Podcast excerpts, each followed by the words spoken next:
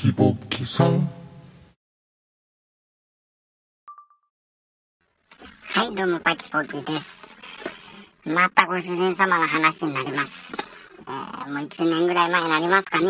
えー、まあね、私たちみたいなのを買い出した、まあ当初の話なんですけど、ま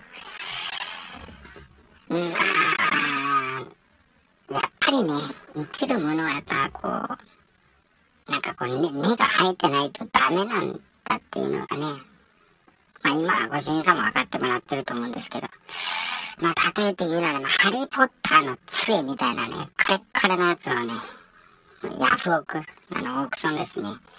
で、買ってるんですね。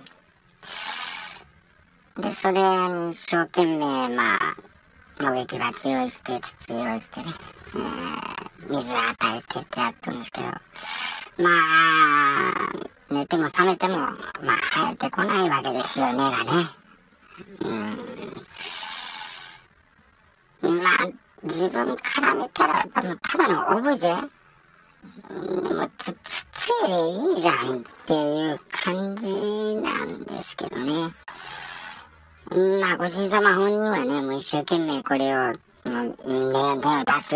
根を出して、まあ、でかくするのかちょっとわからないんですけどね。まあ、そういう風にやってたんですけど。まあ、結局、まあ、最初のまま、まあ、枯れたまま、まあ、変化なく、まあ、終わったっていうのを見てね。まあ、最近は勉強しましてですね。やっぱまあ、葉っぱが生えたりとかね、こうね、骨が生えてたりとか、うん、まあ、折れたやつはもう買わないとかね。まあ、なんか、こう、ルールを決めてるみたいなんですけど。まあまあ私からすればどどうなんかなって、まあ今私自身もね、あのもう育ててもらってるんで何も言えないんですけど、うん、なんだかなって思ってます。